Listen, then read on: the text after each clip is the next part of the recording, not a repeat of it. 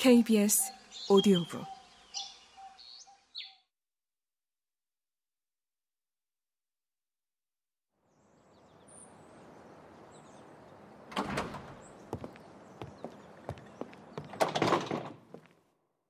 그 집 현관에서 우리는 키가 크고 흰 얼굴에 다망색 머리칼의 남자를 만났다. 그는 손에 공책을 들고 달려와서 내 친구의 손을 열정적으로 그려주며 말했다. 와주셔서 정말 감사합니다. 현장을 고스란히 보존해 두었습니다. 저것은 빼고. 내 친구가 길을 가리키며 말했다. 버팔로 때가 지나갔어도 길이 저렇게 엉망이 되지는 않을 거요. 하지만 그레그슨 당신이라면 길이 저렇게 되도록 방치하기 전에 뭔가 결론을 냈을 거라고 봅니다만. 아, 집안에서 조사할 일이 워낙 많아서요. 형사가 변명했다. 동료 레스트 레이드 씨가 와 있습니다. 바깥을 조사하는 것은 그에게 맡겼습니다. 홈즈는 나를 슬쩍 바라보고는 이마를 찌푸리며 냉소적으로 말했다. 아...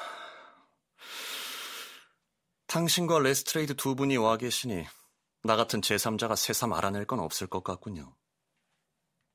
그레그스는 자만하듯이 두 손을 비비며 말했다. 우리가 할 수 있는 조사는 다 했다고 봅니다. 하지만 이건 참 묘한 사건이라서요. 홈즈 씨는 그런 걸 좋아하지 않습니까? 혹시 마차를 타고 오셨습니까? 셜록 홈즈가 물었다. 아니요. 레스트레이드 씨도? 예. 그럼 가서 실내를 둘러봅시다. 느닷없이 말을 돌리며 그는 집 안으로 성큼 걸어 들어갔고 그레그슨이 어리둥절한 표정으로 뒤를 따라갔다. 먼지가 끼고 벽에 아무런 장식이 없는 짧은 복도를 지나자 부엌과 다용도실이 나왔다. 이곳에 오른쪽과 왼쪽으로 두 개의 문이 나 있었다. 하나는 오랫동안 닫혀 있었던 것이 분명했고, 다른 하나는 식당으로 통해 있었다. 수수께끼의 사건이 발생한 곳이 바로 이 식당이었다.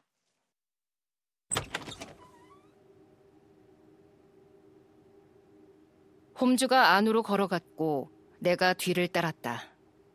시신의 존재 때문에 내 마음은 무겁게 가라앉았다.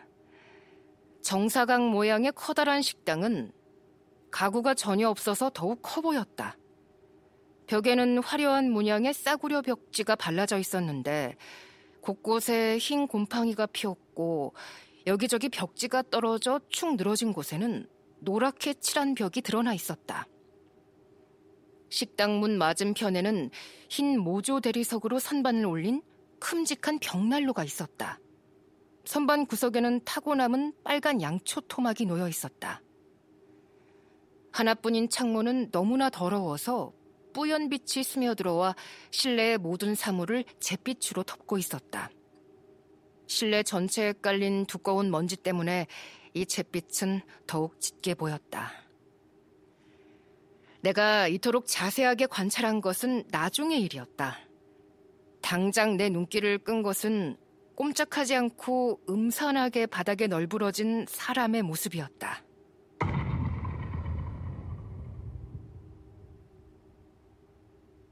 초점 없는 눈이 변색한 천장을 향하고 있는 이 남자는 43세나 44세쯤의 나이에 키는 보통이고 어깨가 넓고 검은 곱슬머리에 짧고 억센 턱수염을 기르고 있었다.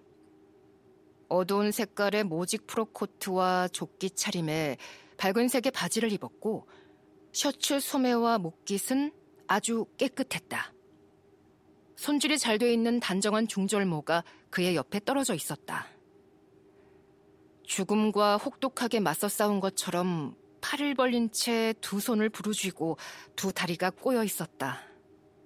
굳은 얼굴에는 공포의 표정이 역력히 드러나 있었고 인간의 얼굴에서 내가 전에 본 적이 없을 만큼 맹렬한 증오의 표정도 어려 있는 듯했다.